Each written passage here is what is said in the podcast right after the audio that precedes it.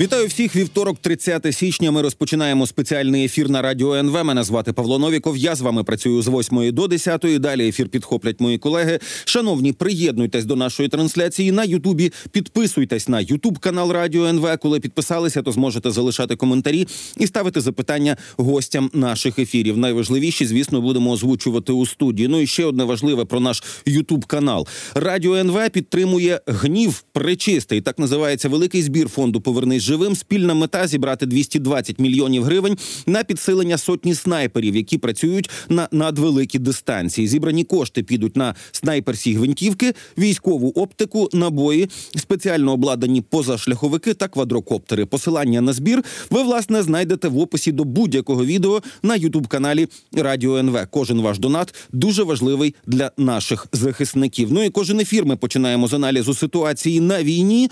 З нами зараз на зв'язку військовий експерт Михайло Жирохов. Пане Михайле, вітаю в ефірі. Слава Україні! Героям слава доброго ранку. Ну давайте почнемо з найгарячішої точки. Вона вже місяцями, там з 10 жовтня, наскільки я пам'ятаю, почалися дуже масовані штурмові дії навколо Авдіївки. Вже аналітик Більд Юліан Рьопке пише, що російські війська могли захопити до 10% території цього міста. Ну точніше, того, що раніше було містом, якщо вже так точно казати. Там уже деякі вулиці е, одноповерхової забудови. Ну і власне ситуація навколо Авдіївки, ризики. Е, що ви можете сказати про те, що там відбувається?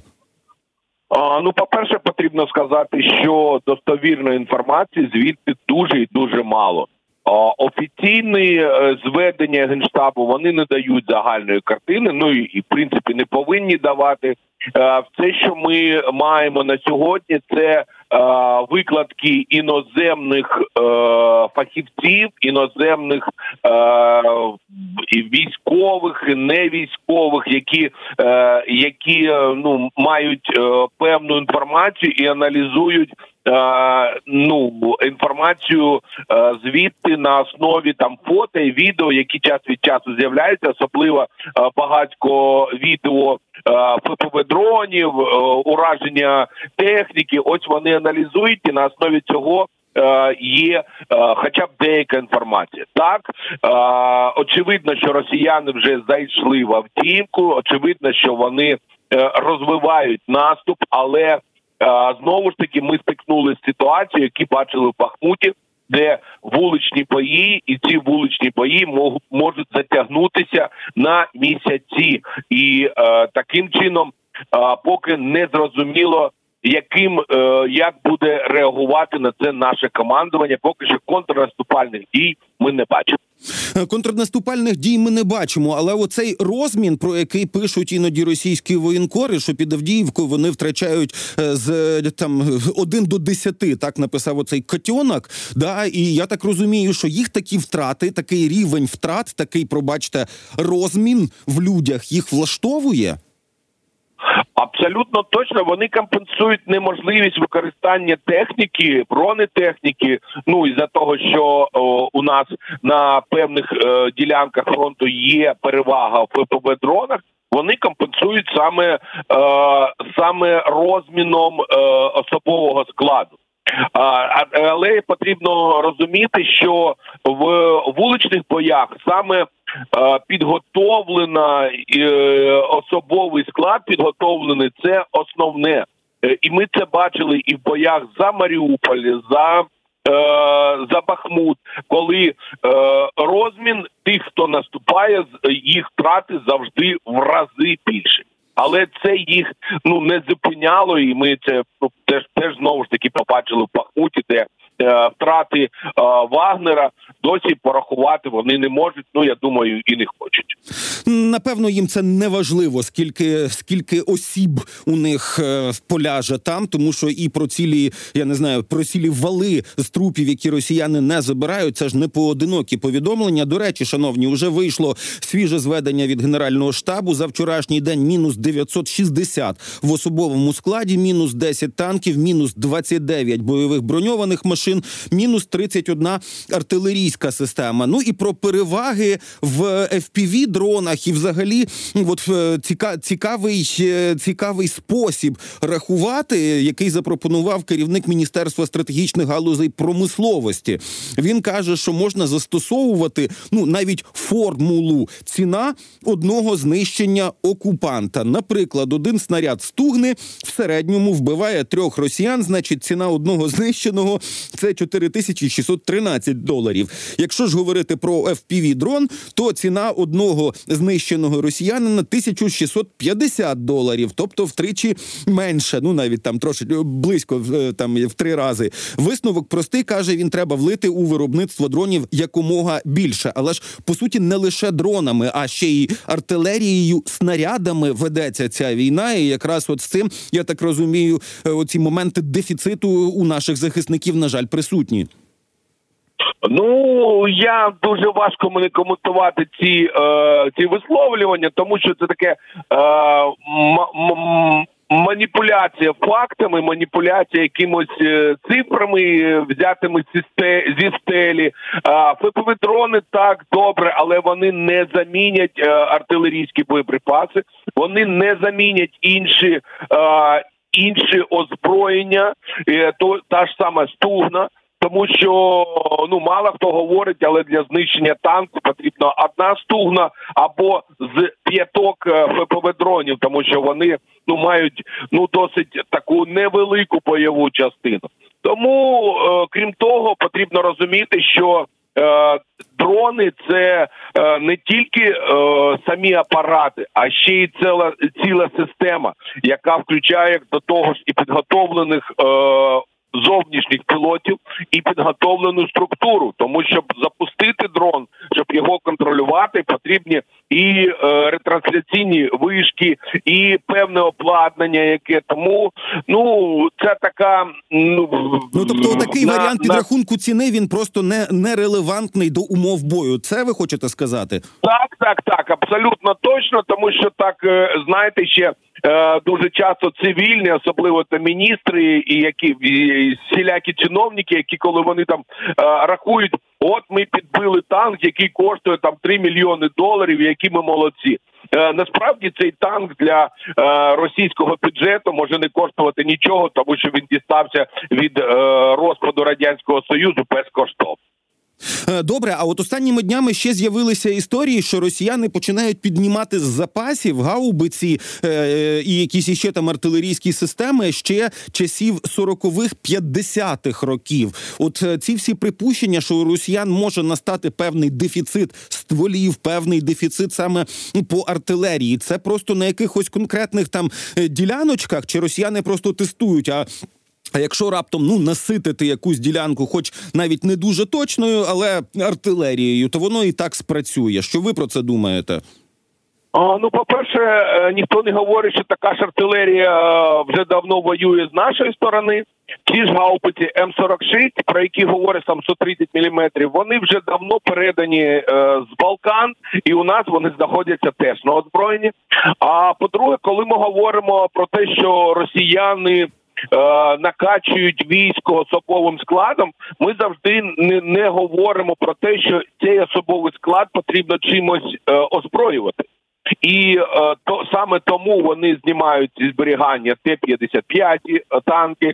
Вони знімають гармати, які 40-х, 50-х років, але е, ці снаряди вони дуже добре летять і дуже добре, на жаль, вражають також цілі. Може на меншому, на меншій відстані, ніж там американські М77 або якісь інші гармати, але на жаль, вражають, і на жаль, вони теж е, теж воюють. Тому е, ми говоримо, що це це озброєння, воно йде е, на озброєння е, цих бригад, полків, які формуються саме зараз, тобто.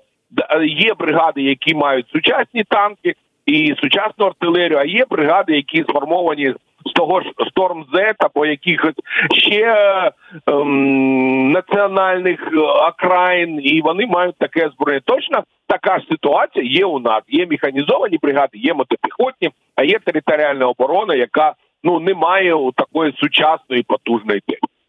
Ну тобто, по суті, зараз у війну кидається все, що є, і не будеш перебирати. Воно такого року випуску чи сякого року випуску. Треба все. Отакий приблизно висновок.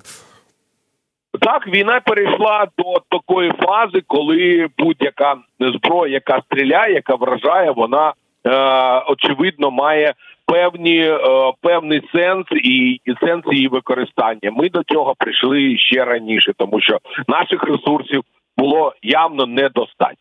Добре, ще про одну ділянку фронту. Значить, в сухопутних силах е, заявили, що росіяни не захоплювали Табаївку. Це значить, це наступне село, чи точніше, що там лишилося від села вже там на Харківщині після е, Крохмального здається. І далі е, речник сухопутних сил е, Володимир Фітьо сказав, що Табаївка низько е, ну, в невигідному місці, тому хто туди спуститься, стане одразу мішенню. І зараз там тривають запеклі бої. Те, що росіяни повідомляють про захоплення.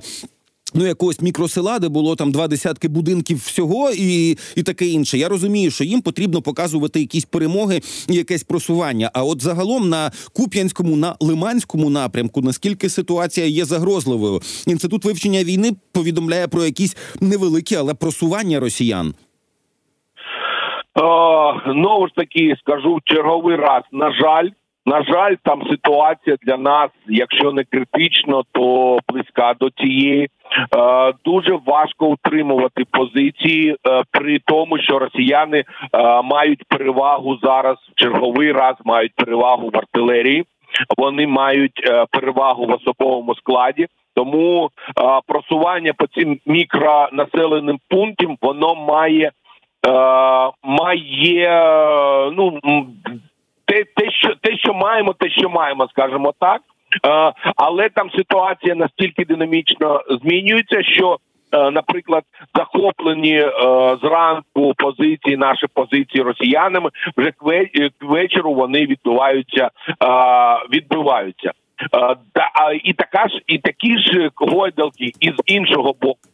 Тому про якісь конкретні населені пункти, про якісь посадки, про якісь ну взагалі прив'язку дуже важко говорити, тому що, наприклад, станом на 8.00 зараз, от оце, оце населений пункт нами не контролюється, а через дві години він вже контролюється. Тобто точно так же і росіяни, і тому звісно, що вони використовують це в пропагандистських цілях, і час від часу з'являються і не тільки заяви, але фото і відео, які можна прив'язати географічно до тих або інших позицій, і на жаль, там це просування воно є кожного дня. А, там лісополоса, якісь там 200-300 метрів, але воно йде. Е, на жаль, маємо таку ситуацію, маємо також її її окреслювати. Добре, якщо піти південніше, бої навколо Бахмута, щось зник з інформаційного простору, такий населений пункт, як Вугледар, там то стає гарячіше, то так е, то ну напевно не стає тихіше, але ну просто в інформаційному полі цього немає. Околиці Бахмута і Вугледарський напрямок. Що ми маємо розуміти про ситуацію там? Ну, вугледар поки що там відносна тиша. Там немає у росіян такого е, сил для того, щоб е, зробити якийсь удар. Там вони вперлися в оборону, і так може бути дуже дуже довго. А ось навколо е, Бахмуту там серйозні бої. Знову ж таки фігурує Якщо не в зведеннях, то в таких інформацій з фронту знову Іванівське яке вже декілька разів е, переходило з рук в руки. Там нічого вже не зосталося. Просто ми говоримо про назву, і там час від часу то е, росіяни на пів села беруть, то наші контролюють. Але е, тиснуть, тиснуть росіяни, тиснуть, і вони е, на певних напрямках вони мають перевагу, тому що е, вони їх завдання за зараз часів яр часів яр і розвиток е, наступу далі в напрямку Константинівки. Вони зараз підсилили удари. Якщо відмічали, то е, по Мірнограду, по Константинівці, по е, Слов'янську наносяться удари і балістикою, і дронами, і артилерією, і ну чим завгодно. Таким чином росіяни намагаються Ну якщо не повністю знищити, але суттєво послабити наше угруповання на цьому напрямку.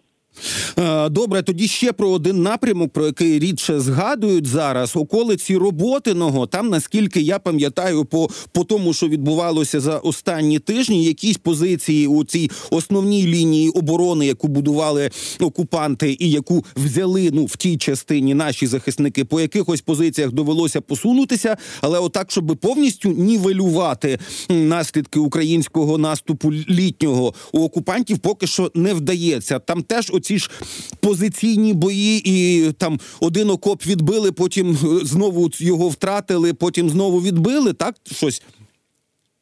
Приблизно так е, саме на роботи на частину позицій, на жаль, які були відбиті е, під час наступу, росіяни змогли е, знову перехопити.